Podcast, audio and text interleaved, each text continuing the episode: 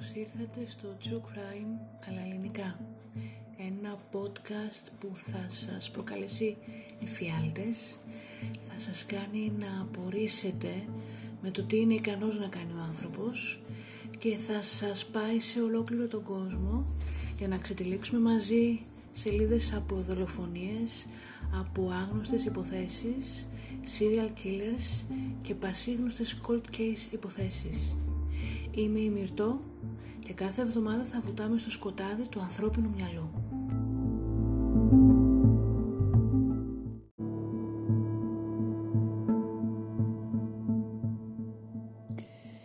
Αύγουστος 1973 8 ώρα το πρωί και το αστυνομικό τμήμα της πόλης Πασαντίνα στην πολιτεία του Τέξας δέχεται ένα τηλεφώνημα από έναν πανικόβλητο νεαρό ο οποίος φωνάζει «Λάτε γρήγορα, σκότωσα έναν άντρα».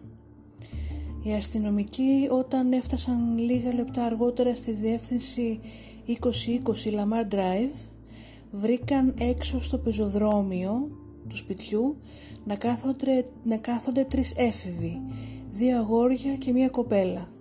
Στα πόδια τους υπήρχε ένα πιστόλι κοσιδιάρι.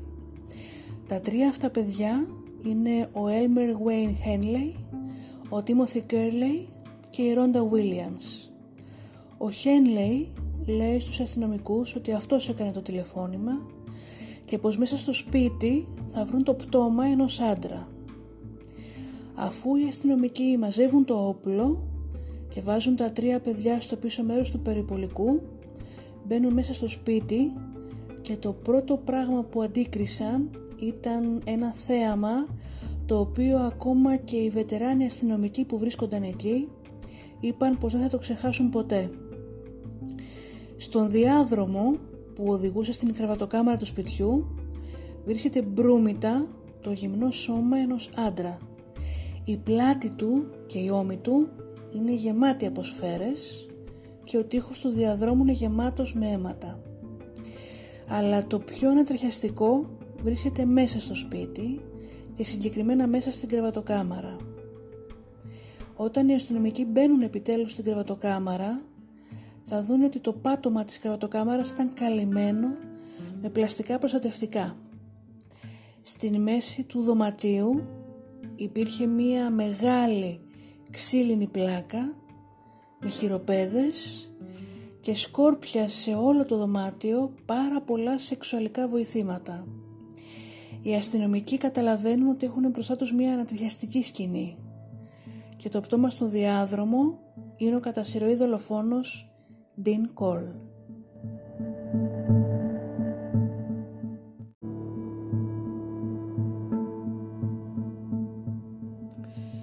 Ο Dean Cole γεννήθηκε τον Δεκέμβριο του 1939 στην Ινδιάνα σε μια μεσοαστική φτωχή οικογένεια η μητέρα του Έιμι, ο πατέρας του Άρνολτ, ο οποίος ήταν απίστευτα αυστηρός και αργότερα προσθέθηκε και στην οικογένεια ο μικρότερος αδελφός του, ο Στάνλι. Ε, όταν μιλάμε για κατασυρωή δολοφόνους, είμαστε συνηθισμένοι να αναφερόμαστε στα πολύ άσχημα παιδικά χρόνια που είχαν περάσει, σε οικογενειακή βία και κακοποίηση, σε άθλιες ε, συνθήκες ζωής ως δικαιολογία για το πώς ξεκίνησαν να είναι κατά σειρόλοι δολοφόνοι. Όμως στην περίπτωση του Dean Cole δεν ισχύει κάτι τέτοιο. Ναι, μεν οι γονείς του τσακώνονταν συχνά και όπως είπαμε ο πατέρας του ήταν πολύ αυστηρός, όμως δεν υπήρχαν οι κλασικές ενδείξεις για το τι μπορεί να συμβάλλει στη δημιουργία ενός serial killer. Οι γονείς του λοιπόν χωρίζουν για πρώτη φορά το 1946. Ξαναπαντρεύονται και ξαναχωρίζουν. Κατά τη διάρκεια όλων αυτών των αλλαγών μετακομίζουν αρκετές φορές με κατάληξη το δεύτερο διαζύγιο να τους βρει στην πόλη Πασαντίνα στο Τέξας.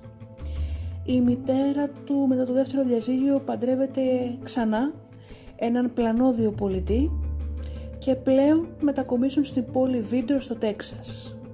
Εκεί το ζευγάρι αποφασίζει να ανοίξει στον καράζ του σπιτιού τους μία μικρή επιχείρηση με ζαχαρωτά και γλυκά και να την ονομάσουν Pecan Prince. Από την αρχή που άνοιξε η επιχείρηση αυτή, ο Dean Cole δούλευε τη νύχτα στο μαγαζί, ενώ το πρωί πήγαινε στο σχολείο. Μαζί με τον μικρό του τον αδερφό ήταν υπεύθυνοι των μηχανημάτων που έφτιαχναν τα γλυκά, καθώς και υπεύθυνοι για τη συσκευασία των προϊόντων, των γλυκών. Ενώ ο πατριός τους, με την ιδιότητά του που είχε ως πλανόδιος πολιτής, πουλάγε τα γλυκά στα ταξίδια που έκανε. Στο σχολείο ο Ντίν ήταν ένας απλός κανονικός μαθητής με κανονικούς βαθμούς, κάπως μοναχικός, είχε όμως φλερτ και δεσμούς με κάποια κορίτσια από το σχολείο από τη γειτονιά του. Το 1958 τελειώνει το Λύκειο και η οικογένειά του αποφασίζει να μετακομίσει πάλι και να πάνε στα βόρεια περίχωρα του Χιούστον ώστε η επιχείρηση να είναι πιο κοντά στην περιοχή εκεί που είχαν τις πιο πολλές πωλήσεις. Το 1960 θα κάνει ένα διάλειμμα από την οικογενειακή επιχείρηση και θα πάει στην Ινδιάνα για να φροντίσει τη γιαγιά του που έχει μείνει χείρα. Κατά τη διάρκεια της διαμονής του εκεί γνωρίζει μάλιστα μία κοπέλα με την οποία κάνουν δεσμό η κοπήλα αυτή θα του κάνει πρόταση γάμου, αυτός όμως θα αρνηθεί. Το 1962 τώρα γυρνάει πίσω στο Χιούστον και πάλι πίσω στην οικογενειακή επιχείρηση, η οποία τώρα πλέον έχει μετακομίσει στην γειτονιά Houston Heights. Εκεί ο Ντίν νοικιάζει ένα μικρό διαμέρισμα πάνω ακριβώς από το μαγαζί.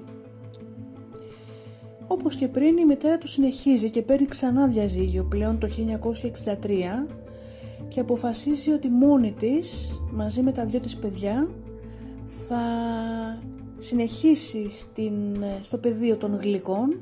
Θα ξεκινήσει ένα νέο μαγαζί. Θα το ονομάσει Call Candy Company. Call Candy Company. Θα βάλει αντιπρόεδρο τον Dean, τον γιο της και υπεύθυνο στα οικονομικά θα βάλει τον αδερφό του. Την ίδια χρονιά αρχίζουν να εμφανίζονται τα πρώτα ανησυχητικά σημάδια, τα οποία όπως φαίνεται δυστυχώς πέρασαν απαρατήρητα, είτε ηθελημένα είτε όχι. Ε, ένας νεαρός άντρας που εργαζόταν εκεί στο μαγαζί παραπονέθηκε στη μητέρα του Ντίν ότι αυτός τον παρενοχλούσε σεξουαλικά. Η μητέρα του όμως, δεδομένη στις αντιομιφι... αντιομι... Μισό αντιομοφιλοφιλικής ατμόσφαιρας που υπήρχε εκείνα τα χρόνια αποφάσισε να αποσιωπήσει την κατάσταση και έτσι απέλησε το νεαρό.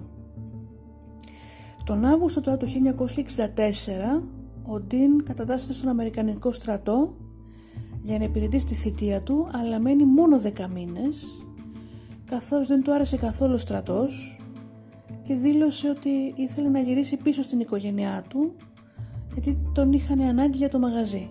Έτσι είπε στο, στους υπεύθυνους. Συν το γεγονός ότι σε πιο νεαρή ηλικία είχε ανακαλυφθεί ότι είχε κάποιο φύσιμα στην καρδιά οπότε μέσα σε 10 μήνες ε, είχε ολοκληρώσει την θητεία του στο στρατό. Εκείνη την περίοδο μάλιστα άρχισε να αντιλαμβάνεται ότι είναι ομοφιλόφιλος. Έχετε υπόψη σας όμως ότι τα χρόνια εκείνα η κατάσταση ήταν πολύ δύσκολη για Αφροαμερικανούς αλλά και για ομοφιλόφιλους. Ειδικά στην πολιτεία του Τέξας, μια πολιτεία πολύ βαθιά θρησκευόμενη, με έντονες ρατσιστικές απόψεις, γεγονός που δημιουργούσε πολλά φυλετικά επεισόδια. Οπότε καταλαβαίνετε ότι το να είσαι ανοιχτά ομοφιλόφιλος και σε άλλες περιπτώσεις αφροαμερικανός για να πιάσουμε και τα δύο μέρη ήταν κάτι το οποίο δεν ήθελες να βγει προς τα έξω ειδικά την ομοφιλοφιλία και προσπαθούσες με κάποιο κάθε τρόπο να το κρατήσεις μυστικό. Φεύγει λοιπόν από το στρατό και γυρνάει πίσω στο Houston Heights στην οικογένειά του για στην επιχείρησή τους και πάλι όπως έκανε όταν ήταν και μικρότερος αφιερώνει όλο το χρόνο σχεδόν καθώς η ζήτηση για τα γλυκά που παράγουν για τα ζαχαρωτά είναι πλέον πολλαπλάσια. Το 1965 η επιχείρηση μετακομίζει και βρίσκει νέο στέκι απέναντι από ένα δημοτικό σχολείο. Από εκείνη τη στιγμή αρχίζει πλέον ο Ντίν Κόλ να γίνεται γνωστός με το ψευδόνυμο Candyman, ο άνθρωπος με τα γλυκά, αρχίζει να γίνεται γνωστός στη γειτονιά. Και αυτό επειδή έδινε δωρεάν γλυκά και ζαχαρωτά στα παιδιά της γειτονιάς και συγκεκριμένα σε έφηβα αγόρια. Η εταιρεία του ε, κυρίως είχε εργαζόμενους νεαρούς και εφήβους από τη γειτονιά αλλά και από κοντινές περιοχές. Μιλάμε για μια χρονική περίοδο όπου η ποιότητα διαβίωσης στις μικρές γειτονιές του Χιούστον ήταν πολύ χαμηλή, η οικονομία ήταν σε πολύ άσχημα επίπεδα, οι φιλετικές αντιπαραθέσεις ήταν συνεχές φαινόμενο και το να έχεις μία δουλειά με έναν σταθερό μισθό ήταν κάτι ξεχωριστό. Και γι' αυτό όλα τα νεαρά αγόρια που δούλευαν στο μαγαζί του Ντίν είχαν μια ιδιαίτερη σχέση μαζί του, τον είχαν σαν προστάτη τους. Ο Ντίν είχε δημιουργήσει μάλιστα στο πίσω μέρος του μαγαζιού έναν ξεχωριστό χώρο με μπιλιάρδο όπου πλέον είχε γίνει το στέκι όλων των αγοριών της γειτονιάς. και κάθε μέρα το μέρος ήταν γεμάτο. Κάνανε εκεί παρέα, ακούγανε μουσική, καπνίζανε, πίνανε και παίζανε μπιλιάρδο. Το 1967 τώρα έρχεται στη ζωή του Dean Cole, ο 12χρονος David Owen Brooks, ο οποίος ήταν ακόμα ε, στο γυμνάσιο για τα δικά μας δεδομένα και ήταν ένα από τα, από τα πολλά παιδιά στα οποία ο Dean έδινε δωρεάν γλυκά και κάνανε παρέα και παίζανε μπιλιάρδο. Παιδί χωρισμένων γονιών, πολύ φτωχή οικογένεια, οι γονείς του εξαφανισμένοι οπότε ήταν λογικό ο Ντέιβιντ να έβλεπε τον Ντίν σαν πατρική φιγούρα. Και μάλιστα πολλές φορές του έκανε παρέλαση στα ταξίδια που πήγαινε πηγαίνανε στις παραλίες του Τέξας μαζί με άλλα νεαρά αγόρια. Χτίσανε μια ιδιαίτερη σχέση ο David Brooks όποτε χρειαζόταν χρήματα του έδινε ο Ντίν. Τον άφηνε επίσης να μένει στο διαμέρισμά του όταν χρειαζόταν ο μικρός ένα μέρος να μείνει. Και για τα επόμενα δύο χρόνια ο Ντίν άρχισε να κάνει το λεγόμενο grooming στον David. Άρχισε σιγά σιγά να τον ποτίζει με τις σεξουαλικές του ιδέες, άρχισε να, του, να τον πιέζει για να έχουν σεξουαλικές επαφές με αποτέλεσμα, με αντάλλαγμα χρήματα και δώρα. Το λεγόμενο grooming είναι γνωστή μέθοδος των παιδεραστών ακόμα και στην εποχή μας και ειδικά στην εποχή του ίντερνετ όπου ε, με μία οθόνη δεν μπορείς να ξέρεις τι ποιώνες τι ο άλλος οπότε το grooming γίνεται πάρα πολύ εύκολα και κερδίζεται έτσι πολύ γρήγορα η εμπιστοσύνη με δυστυχώς άσχημα αποτελέσματα για τις μοντέρνες εποχές μας. Φτάνουμε λοιπόν στο 1970 όπου πλέον όλα ξεκινάνε από εκεί και πέρα.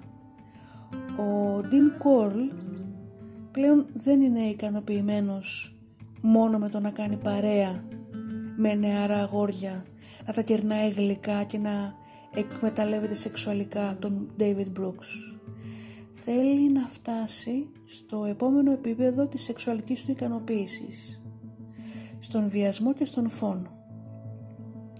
Έτσι λοιπόν, τον Σεπτέμβριο του 1970 αποφασίζει να βγει για κυνήγι. Το πρώτο του θύμα ήταν ο 18χρονος Τζέφρι Κόεν, πρωτοετής στο πανεπιστήμιο, ο οποίος θέλει να πάει από το Πανεπιστήμιο του Τέξας στο σπίτι των γονιών του, στο Χιούστον και αποφασίζει έτσι να κάνει το stop. Στο δρόμο του θα πέσει ο Dean Cole, ο οποίος προσφέρεται να τον πάει μέχρι πιο κάτω. Από τότε όμως τα ίχνη του Jeffrey Cohen εξαφανίζονται. Κάπου κοντά στην περίοδο του φόνου του Jeffrey Cohen, ο David Brooks μπαίνοντας μέσα στο διαμέρισμα του Dean τον πιάνει στα πράσα όταν έχει δεμένα δύο νεαρά αγόρια στο κρεβάτι του και τους επιτίθεται σεξουαλικά. Για να κάνει τον Brooks να σοπάσει και να μην πει τίποτα σε κανέναν, ο Dean του κάνει δώρο ένα αμάξι, μια πράσινη κορβέτ. Αργότερα θα ομολογήσει ότι σκότωσε τους δύο νεαρούς και λέει στον Brooks αν με βοηθήσεις και μου φέρνεις αγόρια εδώ στο σπίτι για κάθε αγόρι που θα μου φέρνεις θα σου δίνω 200 δολάρια ποσό πολύ μεγάλο ειδικά σε μια, σε μια οικονομία που καταραίει και δεδομένης της πολύ άσχημης οικονομικής κατάστασης της οικογένειας του David Brooks ο νεαρός δέχεται και από εκεί και πέρα αρχίζουν δυόμιση χρόνια απίστευτων και συνεχόμενων δολοφονιών.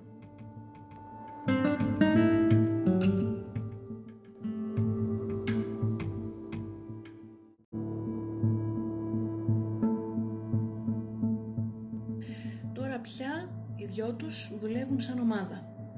Πλησιάζουν νεαρούς και με την υπόσχεση για ξέφρανα πάρτι με αλκοόλ και ναρκωτικά τους απαγάγουν, τους βασανίζουν, τους βιάζουν και τους σκοτώνουν. Τον Δεκέμβριο του 1970 ο Μπρούξ βρίσκει στο δρόμο του δύο 14χρονα αγόρια που γυρνάνε μέρος από μία συγκέντρωση, τα παρασέρνει στο διαμέρισμα του Κόλ με αποτέλεσμα τα δύο αγόρια τώρα να είναι αντικριστά δεμένα στις ανίδες βασανιστήριων όπου στη συνέχεια βιάστηκαν, στραγγαλίστηκαν και στο τέλος θαύτηκαν σε μια αποθήκη για σκάφη που είχε νοικιάσει ο Κόλ τον Νοέμβριο. Πιο πολλές ανατριχιαστικές λεπτομέρειες για την αποθήκη αυτή θα δούμε αργότερα. Ένας μήνας περνάει, δύο αδέρφια που γύρναγαν με τα πόδια στο σπίτι τους πέφτουν μπροστά στον Κόλ, ο οποίος τους παρασένει μέσα στο φορτηγάκι του, θα τους πάει στο διαμέρισμά του που είχε νοικιάσει εκεί κοντά, σημειώστε ότι ο Κόλ άλλαζε συχνά διαμερίσματα άλλαζε συχνά σπίτια, ήθελε να είναι σε εγρήγορση και να προσέχει τα νότα του. Τα δύο αυτά παιδιά είχαν την ίδια κατάληξη. Βασανιστήρια, βιασμός, τραγκαλισμός και για το τέλος τα έθαψε στην αποθήκη. Από τον Μάρτιο μέχρι τον Μάιο του 70 άλλα τρία αγόρια προσθέθηκαν στη λίστα. Μάλιστα το ένα από τα τρία αγόρια μετά τα βασανιστήρια έπεσε νεκρό από μια σφαίρα στο κεφάλι. Αύγουστος του 70, ένας 17χρονος που γυρνάει σπίτι του μετά από το σινεμά, πέφτει πάνω στον Μπρούξ. Ο Μπρούξ του λέει να έρθει σε ένα πάρτι που είναι εκεί κοντά και του υπόσχεται αλκοόλ και ναρκωτικά. Δυστυχώς με την ίδια κατάληξη. Βασανιστήρια, βιασμός, τραγκαλισμός και ένας χωμάτινος τάφος στην αποθήκη. Το ίδιο και τον Σεπτέμβριο, πλέον σε νέο διαμέρισμα ο Κόρλ και άλλα δύο αγόρια προστίθενται στην λίστα των θυμάτων. Κατά τη διάρκεια όλων αυτών των εξαφανίσεων, οι οικογένειες των ε, αγοριών πανικοβλημένες πηγαίνουν στην αστυνομία για να δηλώσουν τα παιδιά τους αγνοούμενα. Όμως η αστυνομία, δεδομένης της πολύ άσημης οικονομικής και πολλές φορές οικογενειακής κατάστασης των κάθε οικογενειών, τους λέει ότι κοιτάξτε τα παιδιά σας δεν άντεξαν άλλη τη ζωή στο σπίτι, έφυγαν, μην τα περιμένετε. Και έτσι οι γονείς, εφόσον δεν μπορούσαν να βρουν άκρη με την αστυνομία, αποφάσισαν να κάνουν κάτι οι ίδιοι και έτσι γέμισαν κάθε γειτονιά με αφήσεις με τα παιδιά τους, δίνοντας μάλιστα και κάποιες φορές και αμοιβή σε όποιον γνωρίζει κάποια πληροφορία. Πολλές φορές με την αφισοκόλληση βοηθούσαν και πολλοί φίλοι των αγοριών. Ένας από αυτούς ήταν ο 15χρονος Elmer Wayne Henley, ο οποίος ήταν παιδικός φίλος ενός από τα αγόρια που εξαφανίστηκε. Βοηθούσε την οικογένεια του φίλου του για να κάνει παντού αφισοκολλήσεις και ταυτόχρονα προσπαθούσε να τους παρηγορήσει και να τους πει να μην ανησυχούν καθώς κάποια λογική εξήγηση θα υπάρχει. Φτάνουμε τώρα στον χειμώνα του 1971 όπου εκεί η ιστορία παίρνει μια άλλη τροπή. Ο Μπρούξ γνωρίζει τον Χένλεϊ και τον καλεί στο σπίτι του Κολ με σκοπό να τον κάνει ένα από τα επόμενα θύματά του. Ο Ντίν Κολ όμως φαίνεται ότι κάτι βλέπει στο νερό αυτό, γεγονός που τον κάνει να του προσφέρει την ίδια συμφωνία που είχε δώσει και στον Μπρούξ, ότι για κάθε αγόρι που θα του φέρνει θα παίρνει 200 δολάρια. Η διαφορά όμως με τη συμφωνία του Brooks είναι ότι στον Henley είπε ότι τα αγόρια αυτά τα προορίζει για εμπόριο λευκής σαρκός. Για κάποιους μήνες ο Henley αγνοούσε τον Κόλ και την προσφορά του, όμως η οικογένειά του είχε σοβαρά οικονομικά προβλήματα και αναγκάστηκε να δεχτεί. Και πλέον η ομάδα αποτελείται από τρεις. Έτσι συνεχίζονται οι απαγωγές, οι εξαφανίσεις, οι βιασμοί, τα βασανιστήρια και οι φόνοι. Τα δύο γόρια ο Χένλεϊ και ο Μπρούξ δουλεύουν για να διαλέγουν και να απαγάγουν παιδιά και ο Κόλ συνεχίζει να εκπληρώνει τις νοσηρές φαντασιώσεις του. Κάποια στιγμή ο Χένλεϊ μαθαίνει ότι τα αγόρια αυτά δολοφονούνται και ότι δεν πουλιούνται στο εμπόριο Λευκής Αρκός, αλλά συνεχίζει όμως να είναι μέλος της ομάδας. Και μάλιστα από εκεί και πέρα αρχίζει να παίρνει μέρος και σε κάποια βασανιστήρια και να βοηθάει σε κάποιους φόνους. Ένα από τα θύματα της ομάδας, ο 17χρονος Μάρκ Σκότ, γνώριζε και τους δύο νεαρούς, και τον Χένλε και τον Μπρούξ. Ο Κακομύρης αντιστάθηκε στεναρά και μάλιστα είχε το κουράγιο να τραβήξει και μαχαίρι στον Κόρλ. Όμως ο Χένλεϊ άρπαξε το όπλο που είχε ο Κόλ, τον σημάδεψε και πλέον εκεί ο Σκότ κατάλαβε δεν τον περιμένει και τα παράτησε. Μετά είχε την ίδια κατάληξη όπως όλοι. Δέσιμο στη σανίδα, βασανιστήρια, βιασμός και δολοφονία. Ο Μπρούξ αρκετά χρόνια, αρκε, αρκετές μέρες αργότερα στην κατάθεσή του στην αστυνομία θα πει πως ο Χένλε είχε αρχίσει να φέρεται πολύ σαδιστικά στα θύματα του, του Κόλ και μάλιστα όταν είχαν απαγάγει άλλα δύο αγόρια αφού είχαν τελειώσει τα βασανιστήρια και οι βιασμοί ο Χένλε αρπάζει ένα από τα παιδιά και θα το στραγγαλίσει με τα ίδια του τα χέρια. Ξαφνικά σταματάει, φωνάζει το όνομα του αγοριού και τον πυροβολεί ξόφαλτσα στο μέτωπο με την σφαίρα να βρίσκει έξοδο κάτω από το αυτί του παιδιού. Ο μικρός μέσα στο σοκ του άρχισε να παρακαλά τον Χέρλεϊ να σταματήσει. Αυτός όμως τον στραγγάλισε μέχρι την τελευταία του ανάσα. Αλλά και ο Μπρούξ όμως είχε δεχθεί την οργή του Κόλ. Κάποια στιγμή, κάποια μέρα ο Κόλ τον αρπάζει με το που μπαίνει στο σπίτι, ξαφνικά αρχίζει να το επιτίθεται, τον χτυπάει και έτσι όπως άρχισε ξαφνικά η επίθεση τον, τον αφήνει. Παρά όμως το ξύλο που έφαγε, ο Μπρουκ συνεχίζει και βοηθάει την ομάδα στις απαγωγές και σε όλα τα επακόλουθα. Είμαστε τώρα στο 1972. Οι απαγωγές, οι βιασμοί, τα βασανιστήρια και οι στραγγαλισμοί είναι πλέον δεδομένα. Παιδιά εξαφανίζονται δεξιά-αριστερά.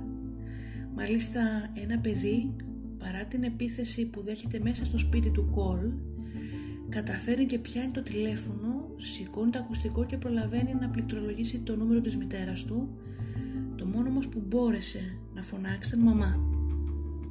Την επόμενη ημέρα ο δυστυχής είχε την ίδια κατάληξη με όλα τα υπόλοιπα αγόρια. Η λίστα των θυμάτων μεγαλώνει και μεγαλώνει. Αγόρια συνεχίζουν να εξαφανίζονται, ο Κόλ συνεχίζει να αλλάζει σπίτια και πλέον τον Μάρτιο του 1973 μετακομίζει σε ένα παλιό σπίτι που είχε ο πατέρας του στη διεύθυνση 2020 Lamar Drive. Μέχρι τον Ιούνιο του 1973 υπήρχε κάποιες, κάποια διακοπή στις απαγωγές και στις δολοφονίες καθώς ο Κολ είχε πάθει υδροκύλι. Όμως όταν έγινε καλά τον Ιούνιο και μετά φαίνεται ότι κάτι άλλαξε. η δολοφονική όρεξη του Κόλ επέστρεψε και μάλιστα σε τρομακτικό βαθμό, κάνοντας έτσι τις επιθέσεις του και τα βασανιστήρια που έκανε στα μικρά πραγματικά εφιαλτικά. Αργότερα ο Χένλεϊ στην αστυνομία θα πει ότι ο Ντίν Κόλ συμπεριφερόταν λες και διψούσε για αίμα. Και μάλιστα τα δύο παιδιά καταλαβαίνανε, μπορούσαν πλέον να καταλάβουν ενστικτοδός πότε ο Κόλ είχε ανάγκη από ένα νέο θύμα. Και αυτό γιατί; Άρχισε να καπνίζει μανιωδώς, έπινε πολύ μεγάλες ποσότητες αλκοόλ, ήταν πολύ ανήσυχος και είχε τικ. Έτσι οι φόνοι και τα βασανιστήρια γινόντουσαν ολοένα και πιο ομά.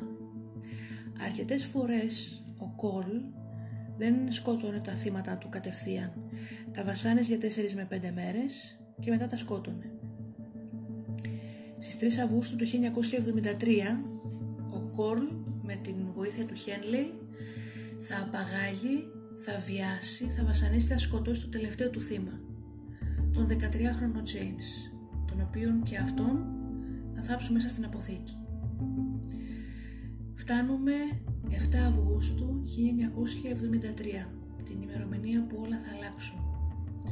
Ο Χένλεϊ έχει καλέσει τον 19χρονο Τίμωθη Κέρλεϊ στο σπίτι του Κολ για να πάνε σε ένα πάρτι.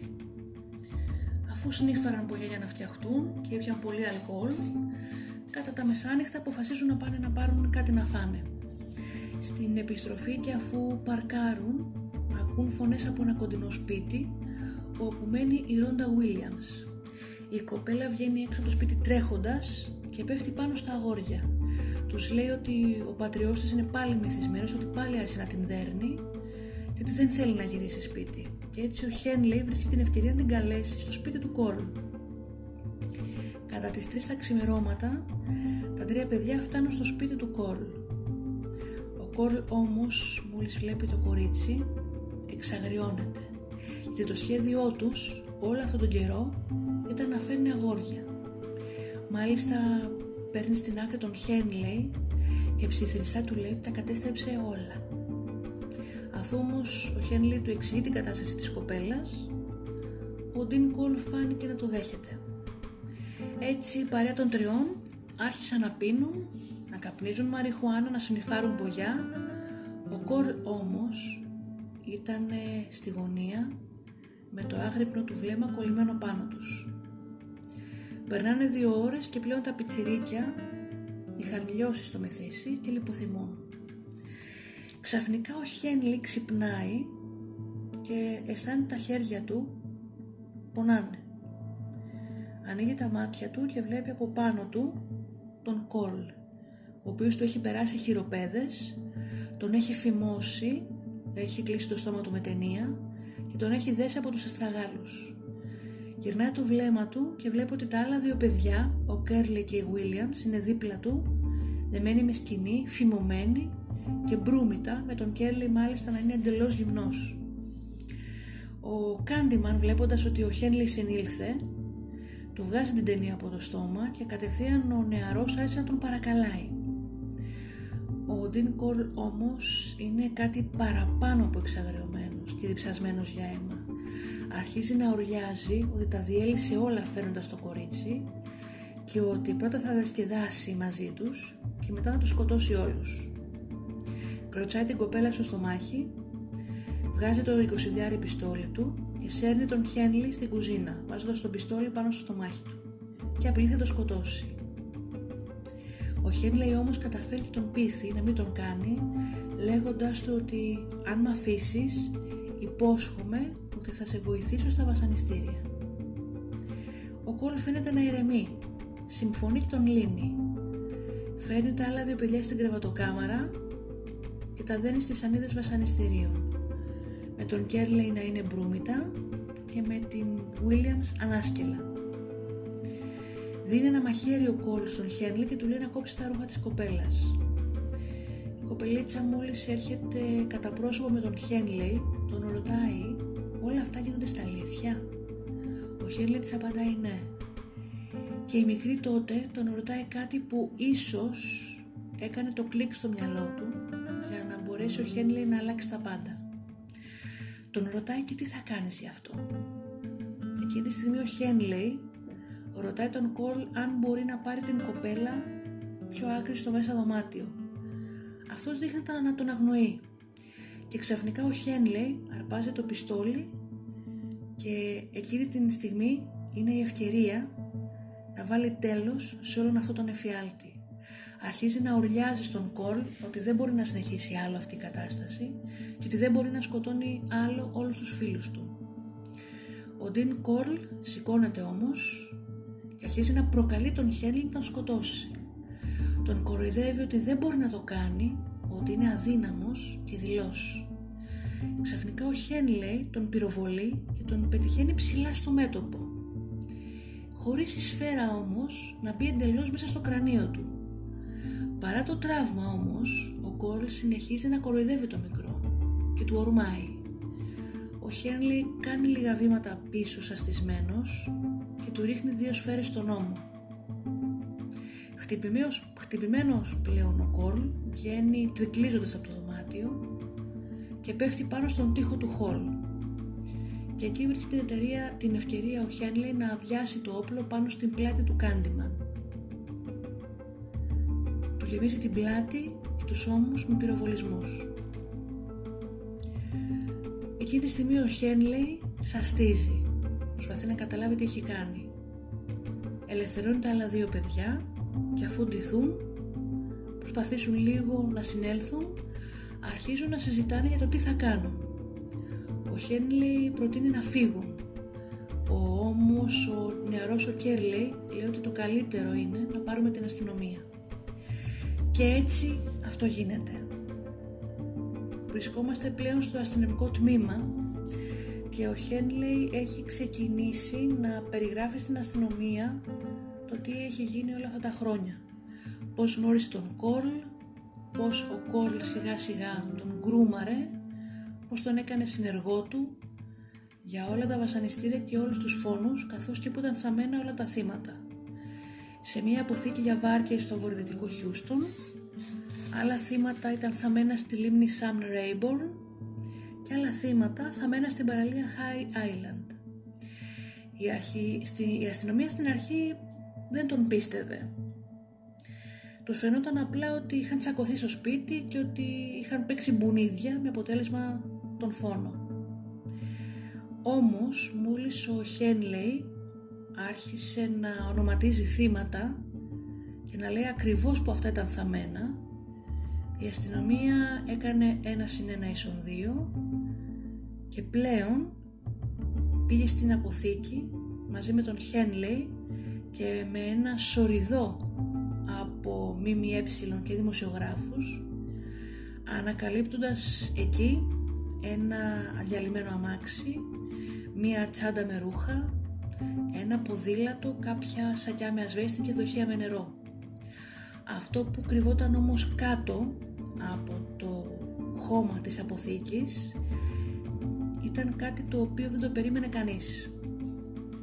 Από την στιγμή που έφτασε η αστυνομία στην αποθήκη νωρίς το μεσημέρι έως τις 12 παρα 5 λίγο πριν τα μεσάνυχτα είχαν ήδη ξεθάψει 8 πτώματα. Όλα σχεδόν ήταν καλυμμένα με ένα διαφαλές, διαφανές πλαστικό. Μερικά είχαν σφαίρες. Τα περισσότερα είχαν συγκάρδια, σημάδια στραγγαλισμού. Άλλα ήταν σε προχωρημένη αποσύνθεση πολλά από τα αγόρια είχαν έντονα σημάδια σεξουαλικής κακοποίησης, το μέγεθος της οποίας αποκαλύφθηκε κατά την αυτοψία των πτωμάτων. Τρίχες δηλαδή από τα γενετικά τους όργανα είχαν ξεριζωθεί. Κάποιων αγοριών τα γενετικά, πτώ, τα γενετικά όργανα είχαν δαγκωθεί. Αντικείμενα είχαν εισαχθεί στους προκτούς τους, γυάλινα ραβδιά είχαν εισαχθεί στις ουρίθρες τους, οι οποίες βρέθηκαν και σπασμένες. Όλα σχεδόν τα θύματα είχαν φημωθεί, φημωθεί με πανιά και ταινίες. Ένα θύμα είχε τραβηγμένη τη γλώσσα του πάρα πολύ έξω από το στόμα και ένα άλλο θύμα είχε το στόμα του τόσο πολύ ανοιχτό σε σημείο που φαινόντουσαν όλα τα δόντια πεντακάθαρα και φαινόταν ότι πέθανε ουρλιάζοντας. Κατά τη διάρκεια των ανασκαφών, οι δημοσιογράφοι έκαναν πάρτι, κυριολεκτικά πάρτι με τον Χένλεϊ. Είχαν περιτριγυρίσει τον ίδιο και την αποθήκη, σε, ανάσα, σε απόσταση αναπνοής μάλιστα, και τον έβγαλαν ζωντανά στις ειδήσεις των 10, όπου ο Χένλεϊ εμφανίζεται σκυφτός, να καλύπτει τα μάτια του, τα χέρια του σε χειροπέδες, να μιλάει σε ένα φορητό τηλέφωνο και να καλεί τη μητέρα του λέγοντάς της «Μαμά σκότωσα τον Ντίν».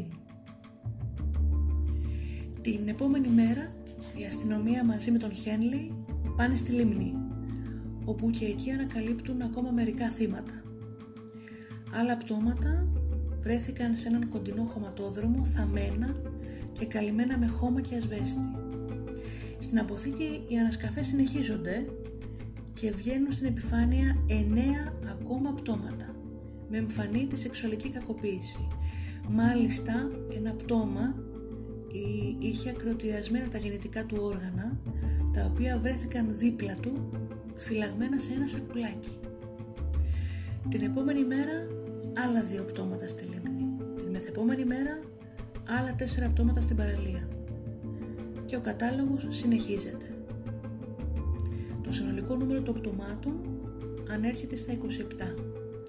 Μέχρι και τώρα που μιλάμε έχουν αναγνωριστεί 26 από τα 27 θύματα του Κόλ με τη βοήθεια της μοντέρνας επιστήμης και του DNA. Εκείνη την περίοδο η δολοφονική τρέλα του Κρόλ, Κόλ συγγνώμη, ήταν η χειρότερη όλων των εποχών με 27 θύματα. Σημειώστε ότι 27 θύματα είναι μόνο αυτά τα οποία ξεθάφτηκαν.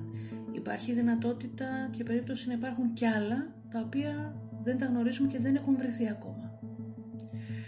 Τα σκύπτρα όμως από τον Dean Cole, τον Candyman, θα πάρει αργότερα ο John Wayne Gacy το 1978, ο οποίος δολοφόνησε 33 αγόρια και νεαρούς και ο οποίος ομολόγησε ότι επηρεάστηκε από τον Candyman.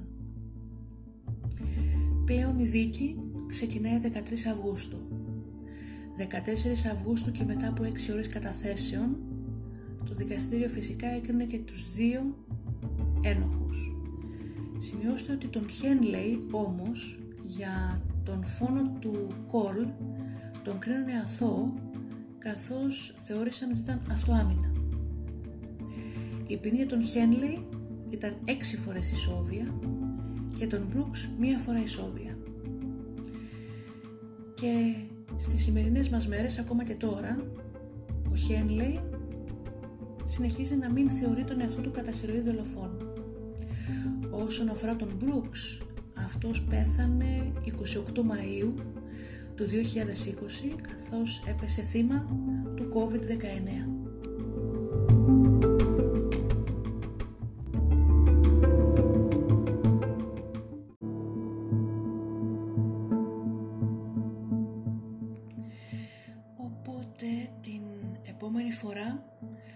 σας προσφέρει κάποιος γλυκά ή καραμέλες, σκεφτείτε το πολύ καλά, γιατί μπορεί να σας στοιχήσει.